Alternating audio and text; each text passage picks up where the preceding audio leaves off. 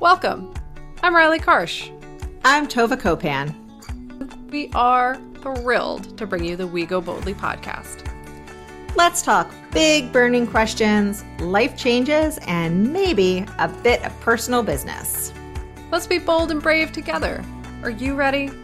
I am. Here comes the show.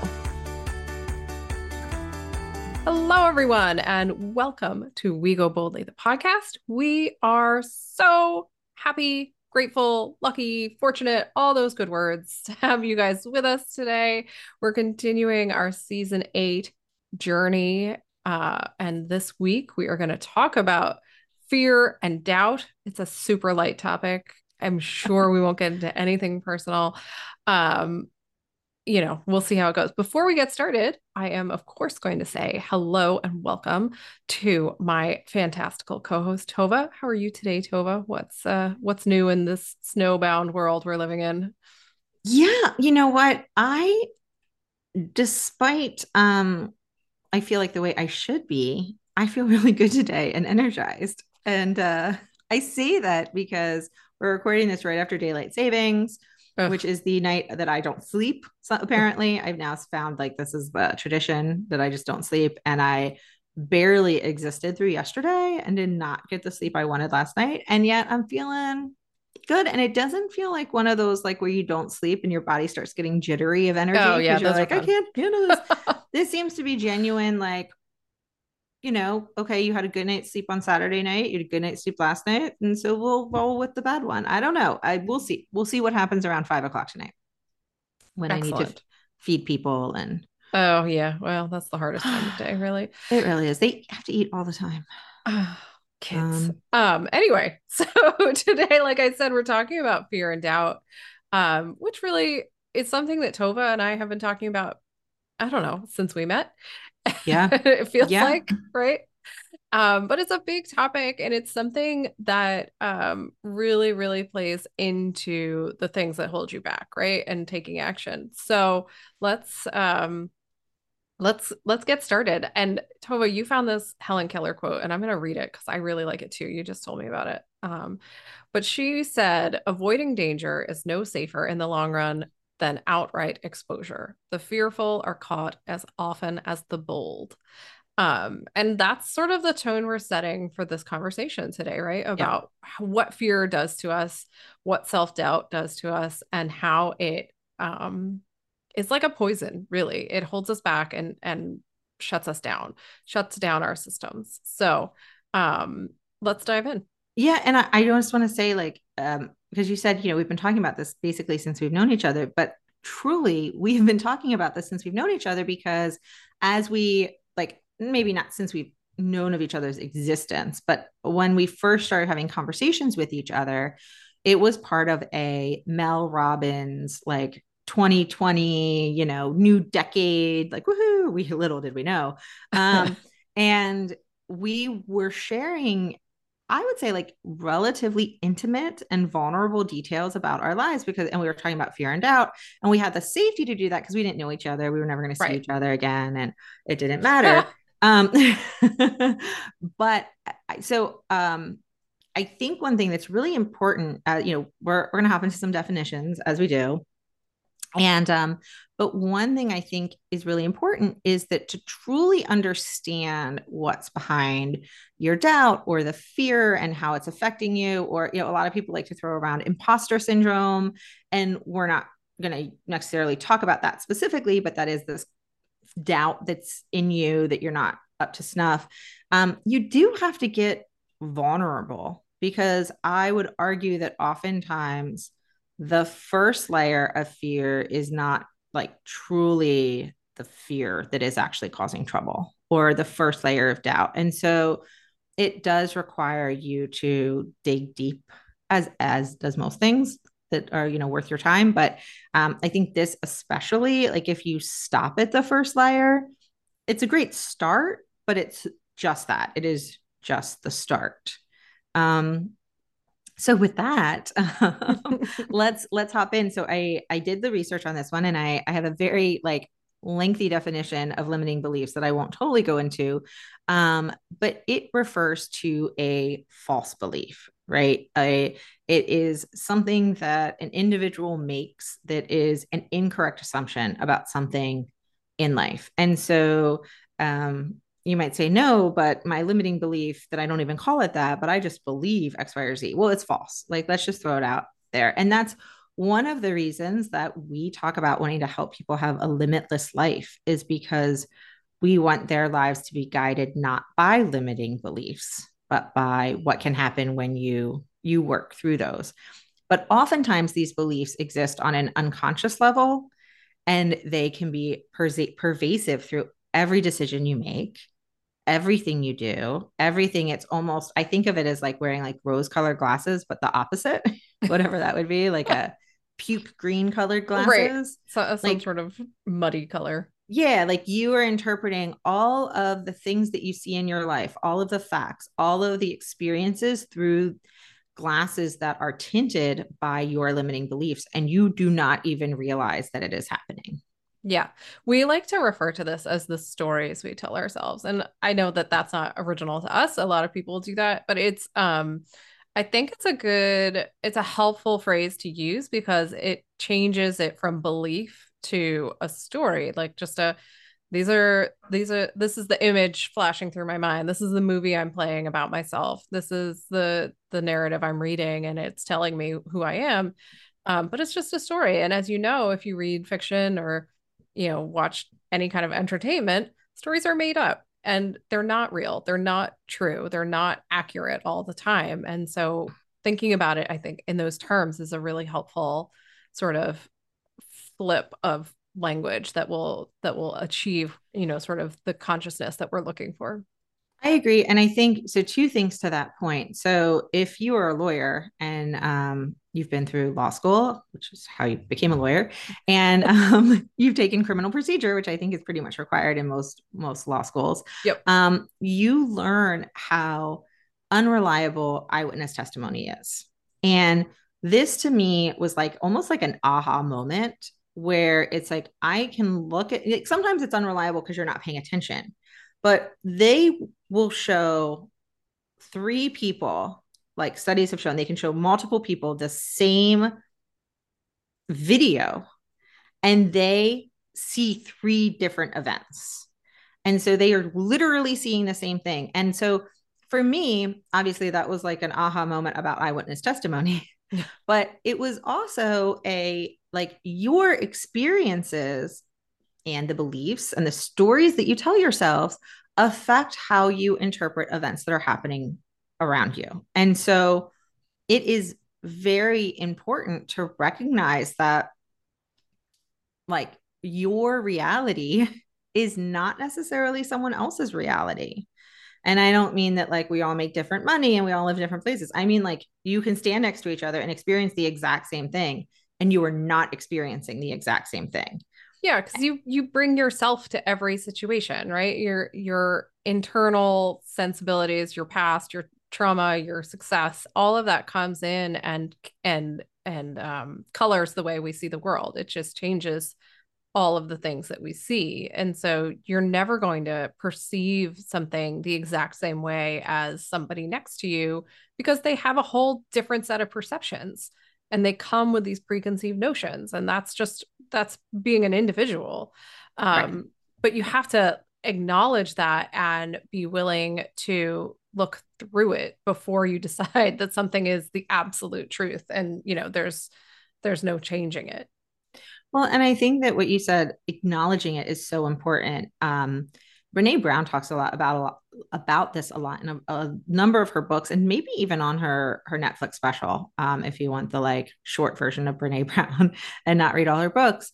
Um, and she talks about as she learned more about this and would have conversations with her husband um, if they would get into a fight you know he would be the calmer one who might say like the, like you're telling yourself a story right? And because i think that happens when we interact with each other and you have i have had this experience where one of us has had to like get the brave face on to say i feel like you're angry at me and i don't know why and the other person can be like i a i have no idea what you're talking about and i'm definitely not angry at you but x y and z were happening and i'm not handling it well or i'm doing this or whatever the case might be and like i didn't mean for you to think i'm angry at you. But we we all tell ourselves stories. I mean you know if somebody doesn't text me back i assume that they hate me.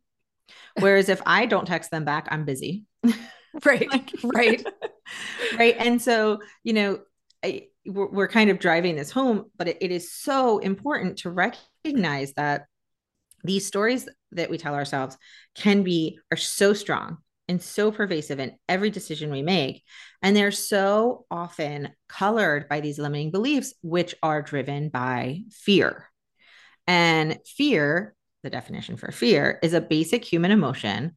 It is wired into our systems for a beneficial purpose to signal us in times of danger and prepare us physically so we can accomplish what is necessary for survival it can be one of our most vital resources. And it is. I have had experiences where my body is signaling that I should be afraid of something when my mind is making excuses and saying that I shouldn't. And I have learned to listen to my body. I mean, it is incredibly strong. But if it is trying to keep you safe from something that isn't actually a danger, then it is getting in your way.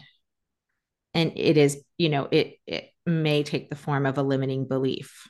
Like I will not, I I should not try this new thing because I will not, I'm not successful at new things. I mean, that's pretty generic, but I think it's something a lot of people think about and they just think I, i'm not successful at that kind of thing so i'm just not going to do it and somehow it is your your fear inside of you trying to keep you safe but it's not keeping you safe. It's keeping you from doing something that you want to do. Yeah, or trying new things, right? And they, you know, fear and limiting beliefs obviously work in conjunction with each other. It's sort of a chicken and egg scenario. I don't know which one comes first. Um, and I think it depends on the fear and the limiting belief, right? Uh, but as you said, there are fears that are useful and necessary, and you should listen to them. And you should go, oh, yes, I should not touch the hot stove. That will burn, right? Like there are fears, you or that seems like a dangerous person, and I should not yes. spend time with them alone. Like these are fears that come to, as you said in the definition, they come up in our bodies and our minds wherever you experience fear comes up to tell you, to alert you to something that is actually going to be or potentially going to be harmful to you. And so we want to listen to those fears. But when it's a fear that is based on the story you have been telling yourself, then it's not necessarily a good idea to listen to it, right? You have to start to dig deeper, as we always love to say. You can't just look at the surface of the fear. And Tovah brought this up before we even started recording, and I think it's really important. Fear is not just surface level there's so many layers to fear it's it's you know it's the fear onion or whatever it's you have to peel down through it to see what's at the root of that fear and it could be you know you just don't like public speaking because you're a quiet shy person and that's how you are but it could be that you don't like public speaking because you're a quiet, shy person, but also you were picked on for being a quiet, shy person. And somebody told you you weren't a good public speaker. And when you were 10, you know, you failed a class on extemporaneous speaking and you know like there are so many different things that could be going on and if we're not willing to become self-aware enough to note those things then it's very hard to move past them and get over them and try you know try to do the public speaking or whatever it is that's you know that you see as, that your brain is telling you is too risky to try. Yeah yeah and you know i think um i have someone in mind um, and I know she listens to this podcast, but uh, but I, you know, where she is like in her career, she is accomplished and can do public speaking and is very clear with her thoughts and her opinions and feels confident. And in, in the rest of her life, she has this limiting belief that she can't be confident and she she can't make clear arguments and all of these things and it's like it's almost like the information, the knowledge that she gained through her career was able to overcome that limiting belief, but just in one arena. And that's right. what's so wacky about them, too, is that like you can overcome them without even knowing you've overcome them. but you can also like the underlying limiting belief is still there. It's still basically sabotaging you and you don't even realize it. Um, so uh, I think we will take a quick break um, and then we will come back. And um, I want to talk a little bit when we get back about like, so limiting beliefs exist, but also like we're going to talk about fear and doubt and really what happens when they are in your way. Um, so we will take a quick break and we will be right back. Hey, Tovah, you know what I love? Coffee, definitions, uninterrupted reading time. Okay, all of those things are true, but I also love maps. As in Siri, take me to the beach. Yeah. Also, as in, uh, who am I really and who do I want to be? Yeah, I figured that's what you meant, but I also have the beach on my mind. So, well, we were talking about things we love, so that definitely makes sense. But the map I was thinking about is our Defining You course. Yes. We put together Defining You as a way to map where you are and how you want to live your life. So true. So many people struggle to find their purpose in a busy and noisy world.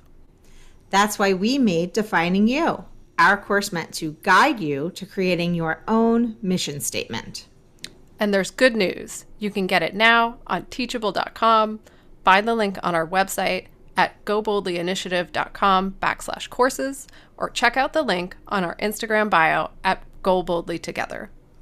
We can't wait to see you there. Now, let's head back to the show. So, welcome back um you know the the point i guess of this season is really un- like it's called unlocking what's holding us back. And the reason for that is because we have all of these different things that are holding us back. And um you know spoiler alert it's not because we're lazy right? It's not because like, we just aren't good at things and that's why we're not doing them. And so looking at fear and doubt is one of the ways that we can say, okay, do we have fear and doubt that are holding us back? Right. And so, what are they doing? Well, they can cause you to procrastinate, and you aren't consciously aware that you're scared to do something, but you are. And that's why you're not doing it. Right. And so, maybe you're trying to push off certain tasks. I know you and I, Rielly, not that long ago, we're talking about you had a bunch of calls to make. Yeah. And you went from just within the conversation of saying that you you don't like making the phone calls to you're not good at making the phone calls.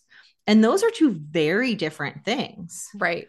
Right. But if you are for whatever reason like who knows, maybe at one point you had a a call with somebody and it went really bad. And so you know who knows what happened? Like right. years ago where like a someone at a doctor's office like yelled at you and like you were like i'm not making that phone call again. Like i don't want to do this. It's scary. It was uncomfortable. I don't want to do it. And that it turned into a limiting belief that is like i'm not good at phone calls. Right. And i mean you have a podcast. You can make yeah calls. i can manage a phone call. But it it is it is true and it is it's a great example because it is a story i told myself for decades that I was not good at talking on the phone. Like that's generally the story. Like that's the overarching story, right? I'm not good at talking on the phone. Um, and it's really that I don't like talking on the phone. That's the reality of it. Um, because I can't see people's faces and I don't I I'm an energy reader. I need to see people's faces and body language and I need to feel their energy in order to actually believe what they're saying. Um, and that's a whole other episode on trust that we will get to at some point, I am sure but that is just a part of my personality that has existed for as long as I can remember. And as you're saying, it turned into this like, oh, well, I'm just not good at it. So I'm not going to do it. Um, which is absurd because, right, you need to go to the doctor. Like you're, you need to go to the dentist. You need to order pizza. Like you, you have to be able to make phone calls. It's, it's just a part of life. Um, although with with you know my smartphone, I can do pretty much everything. But I was gonna say, thank God I can thank God I can order pizzas using an app. Yeah, exactly. It's way less stressful. Um, but in in all reality, it you know it is the story that I told myself, and I, it's you know who knows what it stems from exactly. Um, but as you say, like there are layers upon layers of where how I got to that point, and it still creeps in, even though I know it's not true. It's it's insidious in that way. Yeah, yeah, and it you know it feels it, it, does for everybody exactly what what you said so it causes you it causes you to procrastinate so yeah maybe it's a fear fear of failure maybe it's a fear of success right? And i think that's one that a lot of people kind of stay away from like unconsciously. They don't even realize that they fear success. Um, i mean you could fear success because of culturally there's no one in your community who has succeeded at that level, you could fear success because you um, are afraid of how it affects your family dynamics. You could fear success because you don't know what to do. I mean, for the longest time, I think, you know, when I would think about getting a raise or making more money or even winning the lottery, I'd be like, but I'm bad with money. Like, cause that was a story that I told myself is that I was bad at money. And in those moments, I wouldn't think I was bad at money. I think like, what would I even do with it? Like, I'm sure I would just like lose it all or spend it all. And then finally one day I was like, you just hire a financial advisor and move on with your life because you can do that. Like you will be able to, you're, you can budget. You've worked with a financial, I work with a financial advisor now, and I could figure out what to do with the extra money. So universe send it my way. Like I will, I will do good things with it. But for the longest time, I told myself like, I couldn't. I couldn't get more money because I would just squander it or something. And um and so there's also a massive fear of not being perfect, right? Like if you can't do something just perfectly, you just don't do it. Um I think that's something a lot of people experience and some of us experience it consciously, but I think a lot more experience it unconsciously. You, you know, yeah. you don't realize that's what holding is holding you back. I think a lot of people fail to start because they expect so much of themselves upon starting yeah. that you know it, it becomes um, sort of that cyclical conversation where nothing ever actually happens right because you're just so you feel so strongly that you should be good at something before you've even practiced doing it like which well, makes mean, no logical sense but it is something that i have experienced multiple times I mean, I'm doing it right now. I will be the first to say. So I have signed up for a course to help with our business. And I'm very excited about the course. And I was like gung ho the first three weeks. And um, I did everything and I was checking things off on the calendar and it was great. And then February happened. And um, Rielly and I have identified uh, February as a month that um, I cannot take more on than no. already exists. it is a very busy month. Yeah. And so now I'm behind and now I'm six weeks behind. And I am like, well, I don't even know how to catch up. Like, so I'm not going on the live calls because I'm so far behind, as if anyone on the call cares. But like, I am letting an immense amount of fear derail this experience of that I really want to be a part of and that I spent money on. And like, but I, I am so far, like, I'm, you know, scared. And in hindsight, I will not sign up for courses that happen during February for the future.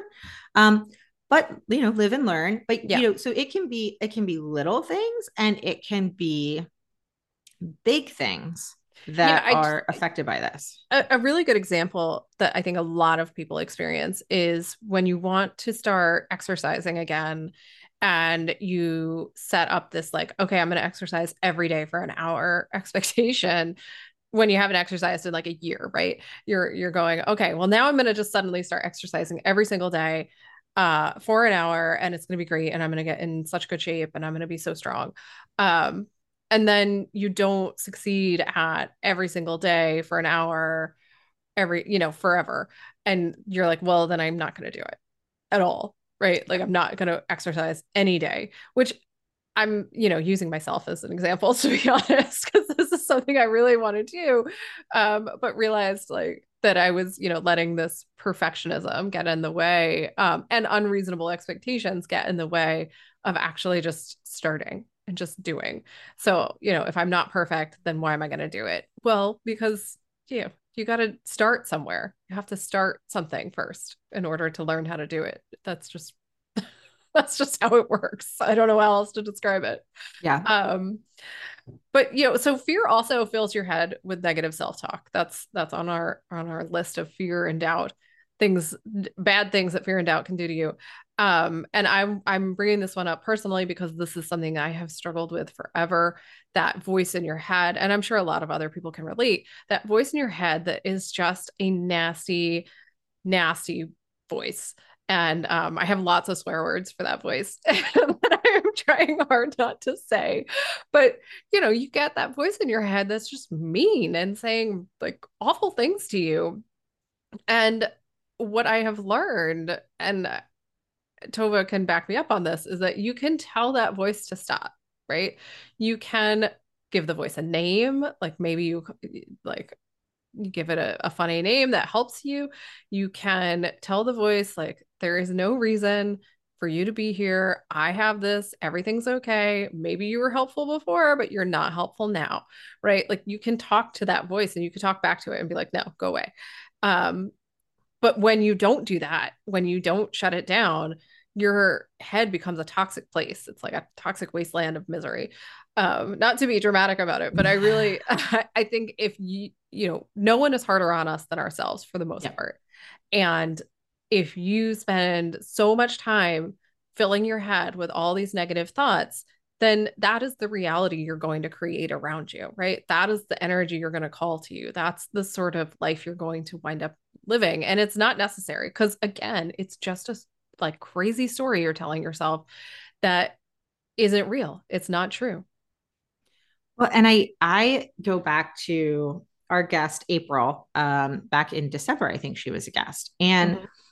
I think so often we assume or we elevate that negative voice as like the truth teller.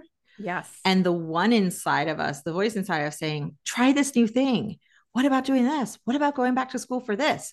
What about, you know, it, this adventure that we want to go on in life? Or even just like, I want to read a different kind of book. I'm going to look at this book. Like it could yeah. be a, a little tiny decision or like, I'm going to try a different kind of drink when I go out or a different mm-hmm. meal, like whatever. We assume that voice is not the real voice, is not like the truth teller.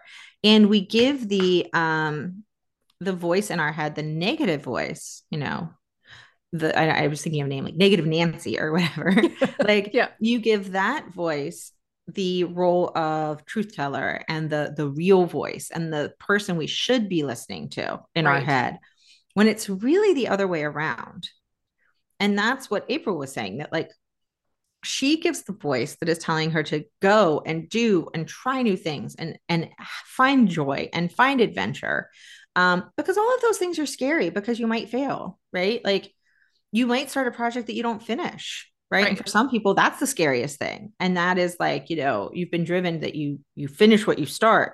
What if you don't like it? Like it just we're not talking about something that maybe you know you threw in hundreds of thousands of dollars to go to law school. I mean for me that was scary after spending all that money at law school and then not being a practicing attorney. Yes. like there were a lot there were a lot of shoulds and you know negative voices in my head saying like that was wrong.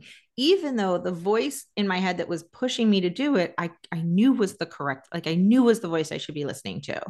Um but i think it is really important and I know I've talked about it before and I'll keep talking about it, but um, Michelle Obama in her book, her most recent book, um, talks about that voice and talks about how the job of that voice is to keep you safe.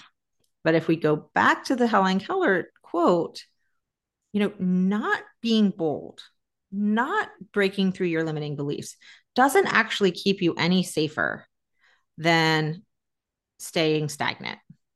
Like, or, you know, like staying stagnant does not keep you any safer than trying new things, right? Right. Because that voice is helpful when it tells you like not to run out into the street to chase the ball until you stop, make sure no cars are coming.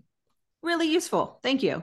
But for the most part, when we are letting fear dictate, and, and that voice is fear, right? When we're letting fear dictate our decisions, um, not only can it cause us to not be able to feel like we can trust our gut, not because if you listen to that voice, then when you get to wherever you made a decision, right? If you've listened to your fear, you're going to get someplace that you're not comfortable in. And you're going to be like, well, but I listened to the voice in my head and now I'm here. And how can I even trust what I think? Well, because you're listening to the wrong voice. You're listening to the mean one that is trying to keep you safe.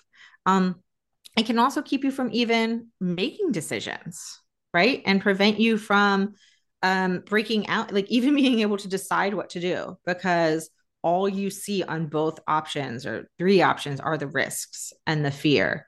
And I, I really, like I said, I really think about a lot what what April had said about how she doesn't give that voice that elevated position in her head. It exists and she hears it, but she doesn't listen to it. And she knows that it, it has a purpose, but it should not be the voice that is guiding our decisions in our life. Yeah. And the, uh, you know, one of the most important takeaways from that is that you have a choice, right?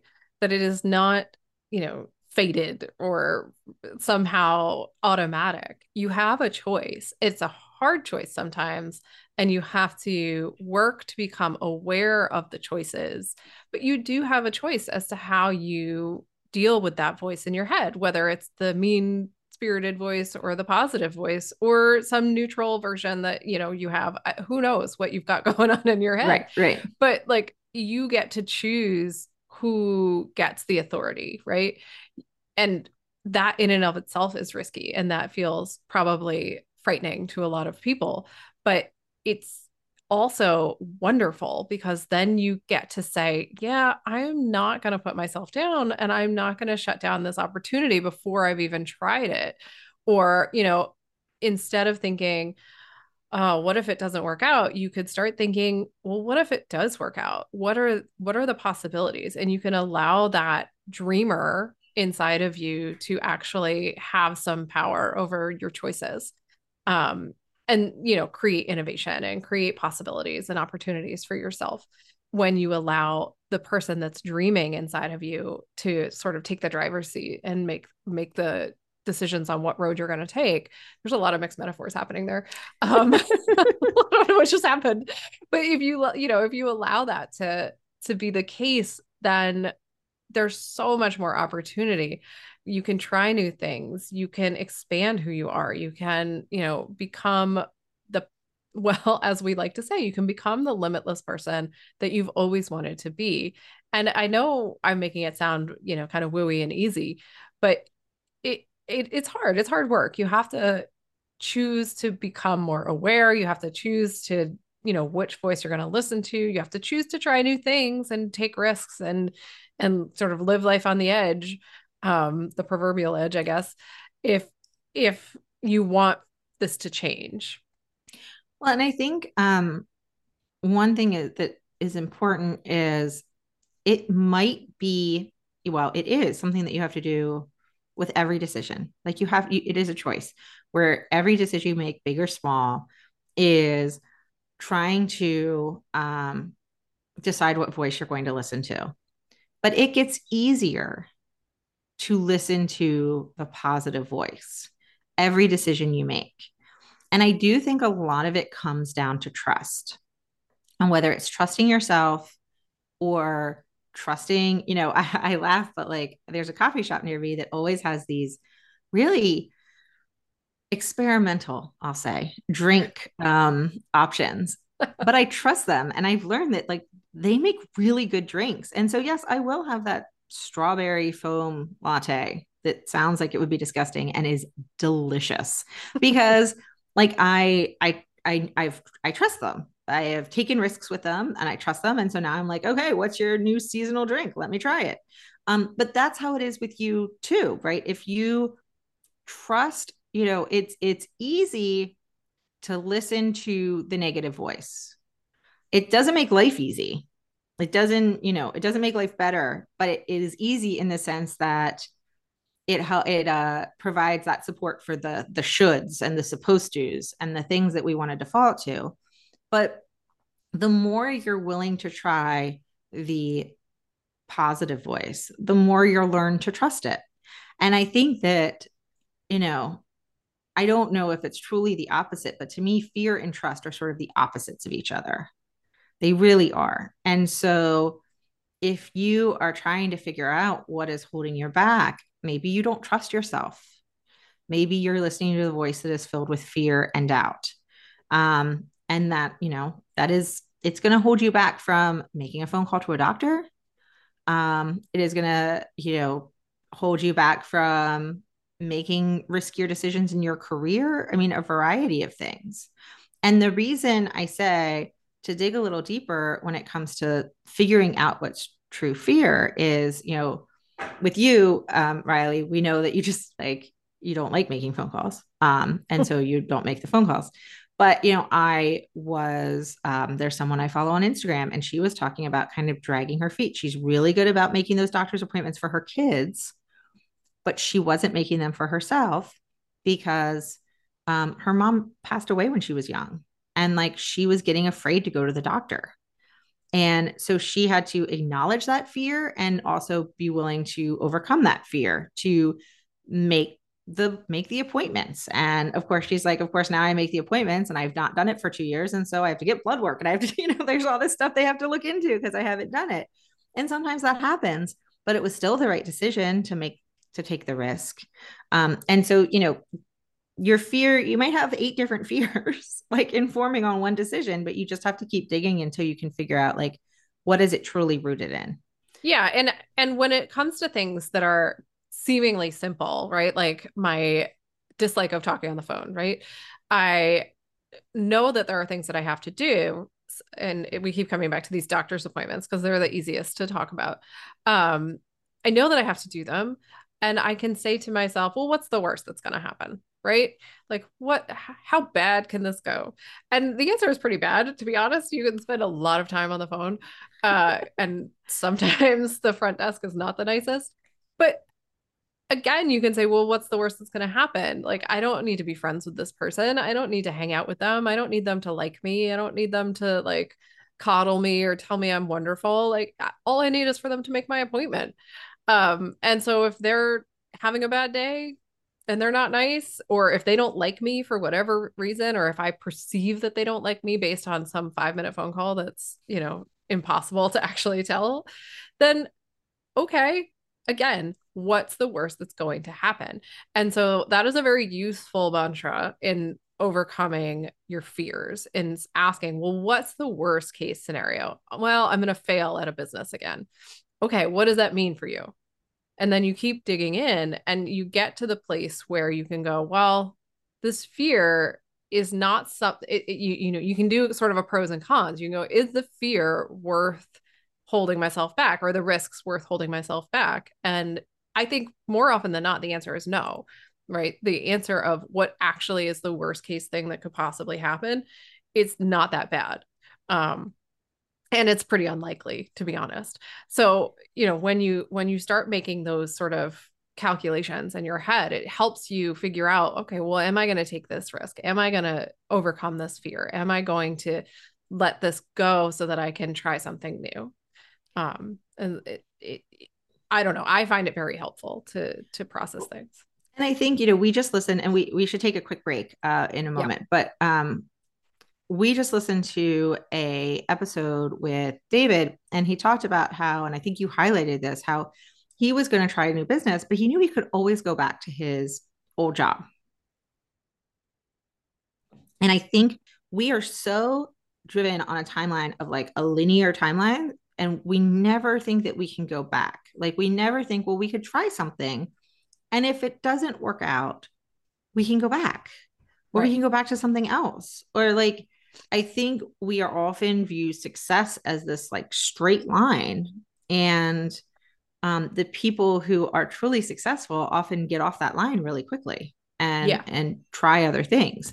So we're going to take a quick break and then we are going to come back and we're just going to talk about, you know, and wrap up in a positive way and talk about what we can do to shift our limiting beliefs. Like, what are steps that you can actually take as opposed to just like think about them? I mean, there's going to be a lot of thinking about them, but, um, what you can do to to shift these limiting beliefs and dig yeah. deeper and figure out what the fear is and all that good stuff. So let's take a quick break and we will be right back.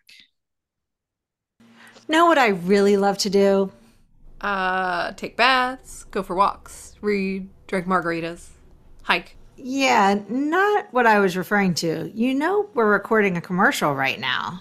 I do, but I'm thinking outside the box, being adaptable. As I was saying, what I love to do is host our live monthly workshops. Oh, right. That's what we were talking about. Me too. They are a lot of fun to put together and host every month. And we can bring margaritas, so. Join us for live conversation as we get a bit deeper into topics near and dear to our hearts. We go through everything from self care to setting boundaries. We share coaching tips, practical advice, and take questions from the audience. It's a whole lot of fun. Sign up for our newsletter today at goboldlyinitiative.com slash contact to make sure you hear about all the upcoming Go Boldly workshops. You definitely don't want to miss out. Now, back to that show. Okay, so welcome back. Um, I think, you know, I said we're not just going to think about our limiting beliefs, but that was actually like the first step. Um, and this circles back to the very first thing that we were talking about, which is understanding your thoughts are not the truth. Right. And so you need to figure out what are the stories that I'm telling myself and are they even true? Like, are these thoughts actually based in in fact. And i think um we, we were talking about this yesterday in our circle which is our weekly group where i was saying that i am working on overcoming guilt and shame for things that i know objectively are not things that i have to overcome like are not things that i need to feel guilty or shameful about. But you know objectives who cares about things that are objective? But um you know so that is the first step and maybe it means writing it down. Like maybe this is some journal entries that you do where you're thinking about i'm trying to make this decision. I just can't do it. I just can't i don't like the saying pull the trigger for obvious reasons but I, there's not a better one yeah. um, at this moment until i think of one. You know i just can't do the thing i want to do right? And honestly that was like the original uh working title for this the season was like doing do the, the thing. thing. You yeah, do the yes. thing. And like, why can't you do the thing? Sometimes it's very helpful to write it down and figure out what are the stories. And when you write it down at first, you might not think of them as like, what are the stories I'm telling themselves? It's like, what am I feeling? Right. And then you can say, all right, well, what where did these feelings come from? Right. Because it's it's not necessarily the truth. Yeah. I also want to note, and uh, not to take us backwards, but just to highlight the things that might have been true once are not necessarily true today. So often we tell ourselves the same story for decades, right? And it's based on something that we were when we were a child. And it's very unlikely that you are the exact same person today that you were when you were 6 or 10 or 15 or you know some other age.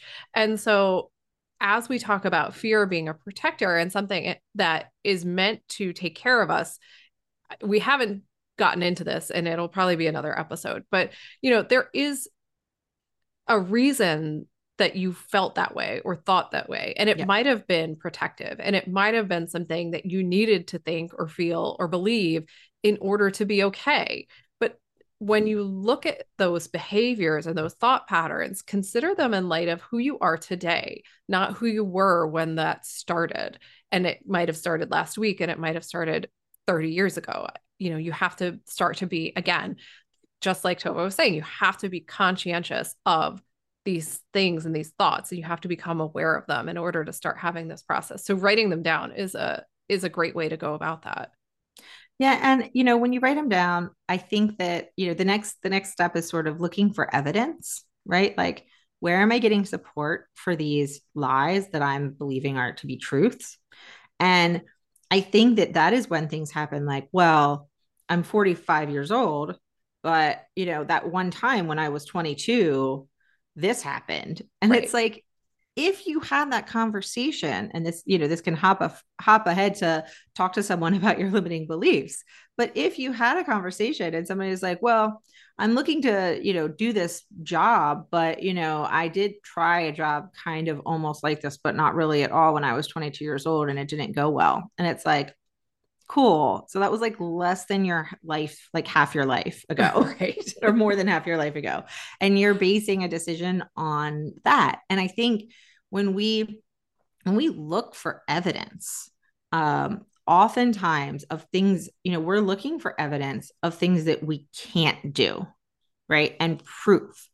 And normally, Rielly and I would say, like, don't look for that kind of negative proof because you can make anything true. But in this case, it's really important because you can and you can prove any lie, right? You can look around and say, "See, see, I told you." But you actually have to look at your evidence more critically and being like, "Yeah, but what am I what am I really basing this lie on? Like what am I really basing this story on?" And it does require a lot of self-reflection because you are probably basing it like there's multiple layers of lies that, that are built in here, you know, and you're you're basing um, the story you're telling yourselves on things that are just either bad evidence or old evidence or you know you're not including all of the times that you've proven yourself capable of doing the thing that you want to do. Oh my goodness. Yes because we as a culture anyway and as as a creature we tend to believe the worst thing but not the 10 great things right? Like you could succeed at something 10 times and then fail once and suddenly you're a failure. People you know the majority of people i speak to have that mindset and it's like all you need is the one time for it not to go the way you wanted it and suddenly you're just not going to do it anymore and you're not good at it and it's not you know you're not worthwhile and all these horrible negative things. And the reality is the other 10 times went fine and you were great. Um but those somehow get lost. I see this with my kids all the time and it drives me insane where i'm like but you've done this you know 10 times and it's been great. And why this one time it didn't work out. Eh, okay. But think about all the other times that were wonderful. Um and so we we need to change our focus of what we're giving priority to and it it's the same thing as you know who whose voice in your head wins. It's where are you putting the the focus? Where who are you giving priority to in your life? Yeah a hundred percent. And i you know it is it is so if if you haven't practiced listening to the positive voice and looking for the good things right? And we talked about this in the past when it comes to gratitude mm. and how when you practice gratitude you start seeing the good things that are happening around you um, at the same time, this is one of the reasons that we really find affirmations to be really important and having them around your house or having them in a place that you're going to read them every day because yeah. it is very difficult to say, I am good at X, Y, or Z. You know, we we're supposed to be humble. We're not supposed to brag. I mean, bra- not bragging is thing that we really work hard to teach our children. Like, be good sports, don't brag but also celebrate your successes. Like, what? That is so confusing. And, you know, I have, you know, when my kids are playing Nintendo, it's kind of like a good time to show, like, no, like he's bragging. And it's like, no, he won a race. He's celebrating. That's a, there's a difference, but it's a very confusing difference.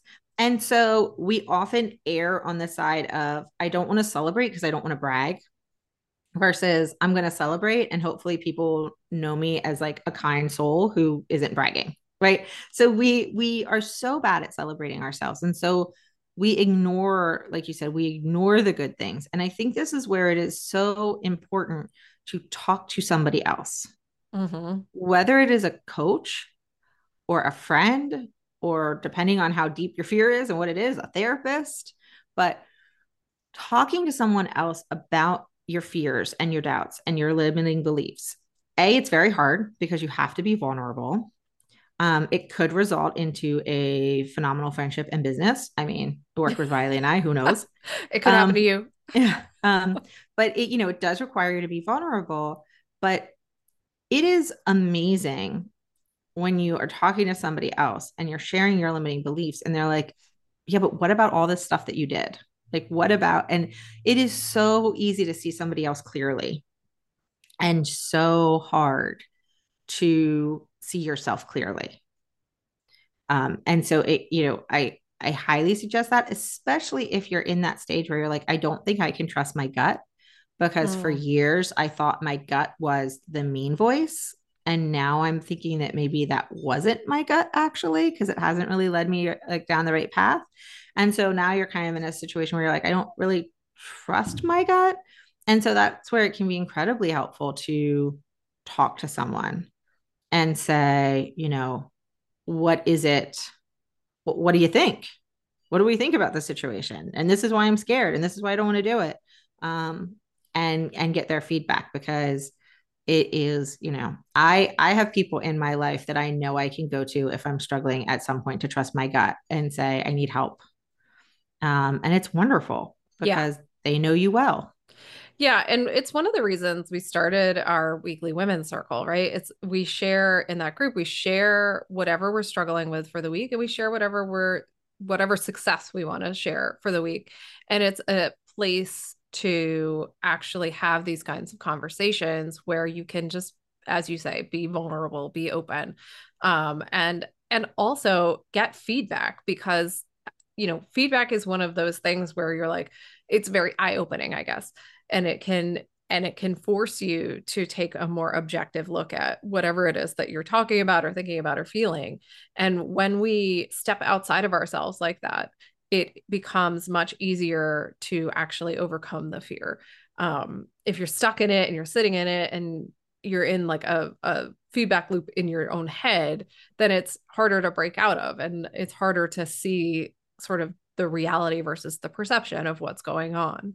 Um, so that's what it's just one of the reasons we love having a, a weekly circle of people to talk to because you know there's always somebody who's going to be like yeah but then there were these like 12 times where it went really well and you did all these things and you've succeeded at all these other things. And so uh, that doesn't sound real. Um obviously you have to trust those people but you know that's um that's one of the great things about it. Uh, I, I also think in terms of overcoming these limiting beliefs and um, these fears that we have, it's very important to know who you are, like, and why you are, and why you're doing or wanting to do the things you you want to do, and um, I feel like I'm selling things today. I don't know why, but this is also why we created a course that helps you um, write your own personal mission statement. And we're going to do a talk on this very soon. And it's um, having that mission statement and understanding, you know, getting to the point where you understand your own why, your mm-hmm. the your reason, and it can change over time. But those core values you have, those help you to see the lies for the lies. Um, if you know that your core values are things like transparency or independence or love or you know whatever it helps you recognize who you are as a person so you can go oh wait a minute i'm beating myself up or i'm saying these horrible things about myself to myself but that doesn't match who i am at my core right that doesn't match my mission statement in life so how can that be true? Like, how can that be real? And it gives you just that extra step to allow you to question what you are perceiving as the truth.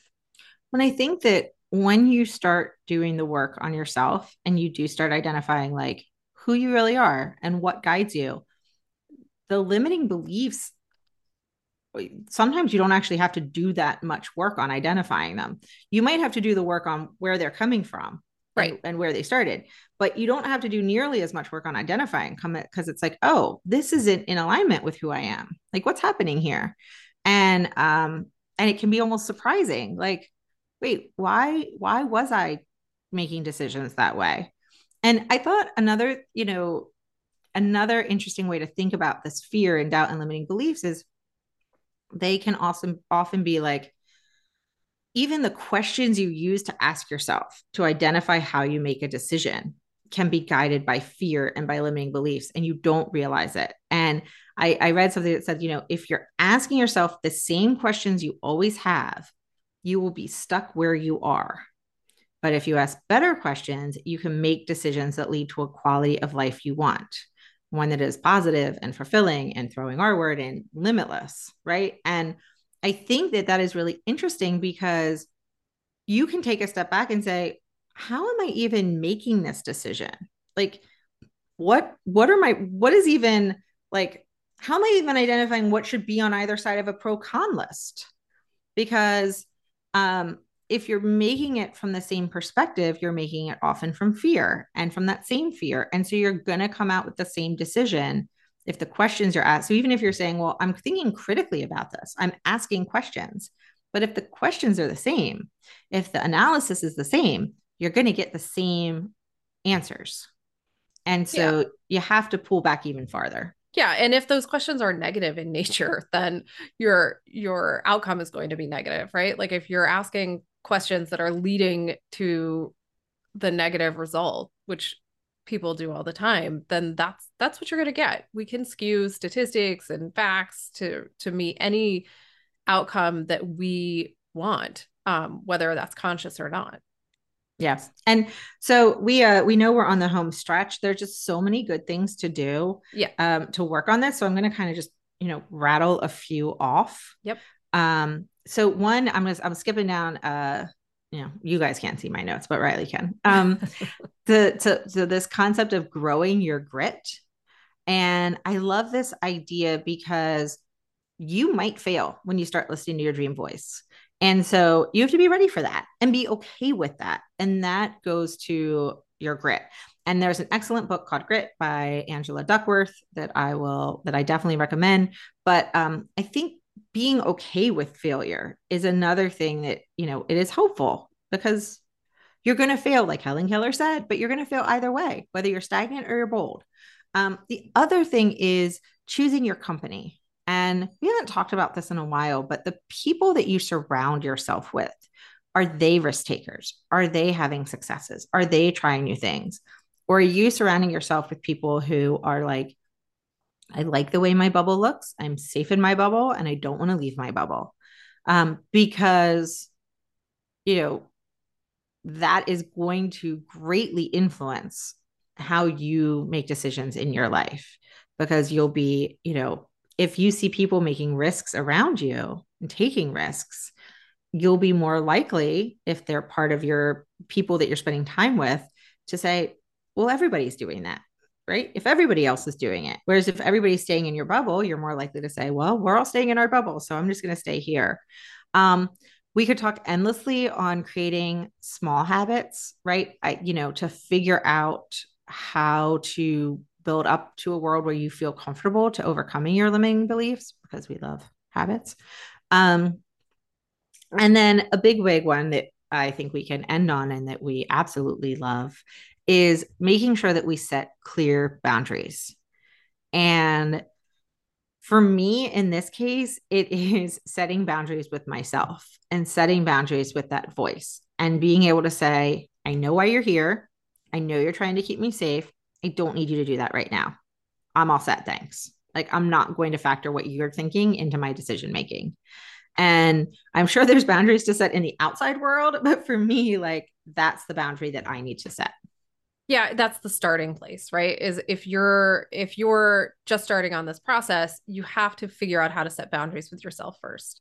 Um, I, I think being able to tell yourself, like you just said, Tovah, that you know, thanks but no thanks this is that's been fun but that wasn't that was useful 20 years ago and now i'm moving on to some other way of thinking you know those are those are the primary boundaries to set because that will then encourage you to set boundaries with other people and places and things and and give you the um fortitude to go ahead and do that. I love that word. Um and i i think yeah because not everybody will celebrate changes that you make and boundaries that you set. And you know it is hard if you are changing how you make decisions and people around you aren't changing how they make decisions um, you can feel very disconnected and so it is important to say like i'm setting this boundary and i'm okay you you do you but i'm okay doing this yeah, it can feel pretty lonely. I just shared something on our one of our social media sites, I forget where, about this. Um and and it was somebody writing like that growth can be one of the most lonely and isolating times because when you go through a growth cycle, when you start to change how you look at the world, how you look at yourself, the things that you want, it becomes um, uncomfortable for other people. Not everybody, but there will be people in your life who will be uncomfortable with that and you will be uncomfortable with those people because they're not supporting that growth um, and that doesn't mean that they have to like actively participate in your growth just that they need to actively participate and not hindering your growth um, you know, not everyone's going to come to your women's circle with you, right? Like, not everyone's going to want to go float in an isolation chamber with you. there are things that people aren't going to want to do, and that's fine. The question is, is your circle of influence, your sphere of influence, are those people supporting your growth or are they inhibiting your growth? Um, and that's a really important question to start asking yourself when you're going through this process. And it doesn't require you to be mean or unkind, it just requires you to be aware. Yep. Yep. So this is an adventure. and it's one that we're going to keep talking about. Um, and I'm sure fear and doubt are going to come up again in this season because. They're always there. Um, but uh, you know, this is the end for today, except for our homework. So, not surprising, we do have homework. And so, what we would like you to do, this is sort of doing a deep dive um, so maybe you don't have a big decision coming up, but this is this is a good time to uh, to pick a goal, pick a dream, right? So this is you're going to start journaling, shocker. Um, but we want to pick a goal or a dream that you want to manifest. Or I like that one better, but another option is if you want to look at an area that you're just feeling stuck in. Um, either way, and start writing down sort of stream of consciousness style um, how you're feeling about it, how you're feeling about the dream, what you think about why you're stuck and don't just don't um edit it right don't limit what you're writing write and write and write until you have nothing left. And if you don't have time because this can you know normally we're like set a timer. Well do 10 minutes today and do 10 minutes tomorrow and just keep doing 10 minutes a day until you run out of things to say. Like and just write it until you're just drained and there's nothing else you could possibly say about this dream or that feeling of wanting to get unstuck. And then look over everything you write and identify all of the negative thoughts, highlight them, circle them. You know, everything that is a complaint, I can't do it because of this. Every criticism of yourself, well, I wasn't good at this, or I, I don't think I'll be good at this, or whatever. And then that could be that could be the homework for this week because that's a lot. That's a lot. Just identifying the negative thoughts. But when you're ready, start digging deeper on those negative thoughts right so the, the homework is really let's let's just identify what negative thoughts we're having because i think once you identify them and you identify them as negative thoughts then when they start coming into your brain you're going to start being like oh oh that's a negative thought like maybe i don't want to believe that um, but when you're ready then you can dig deeper into those negative thoughts and you can figure out what is behind this? Why do I believe that? Where did this come from? And that might require a coach or a lot more paper um, or some good friends. But the first step is just looking at that goal or that dream or that feeling of being stuck and writing as much as you can about it and just start identifying the negative thoughts in your life so you can start dismissing them as being just that, just negative thoughts. Yeah, I think I actually might do this homework this week. I haven't done our homework for us in a while. So um, I really happen to like this one. If you do go through the process, um, share it with us. Let us know how it goes for you. Feel free to tag us on social media anytime. We would love to hear from you. We um, always want to know how our homework turns out for people. We don't uh, we don't always know where it ends up. So we would love to hear from you about that. And if you want extra help, if you need some support, you know, let us know. We're here. We have lots of options available to you for coaching, for women's circles, for courses. You know, we have all kinds of stuff out there. So if you're interested, feel free to check it out anytime. And otherwise, we will be back next week with another episode for season eight. So um, let's get together and unlock what's holding us back. We'll talk to you guys next week. Thanks so much for listening to We Go Boldly podcast. We know you're busy and we love spending time with you. If you enjoyed this week's episode, let us know. Head to Apple Podcasts right now to rate and review our show. While you're there, be sure to click that subscribe button. Want more us time? Follow us on all the socials at Go Boldly Together. Want even more us time? As in all the coaching pizzazz? find us at goboldlyinitiative.com for all the info. We will be back with more excitement, research, and deep thoughts next week. Until then, keep on being the bold, brave, amazing people we know you already are.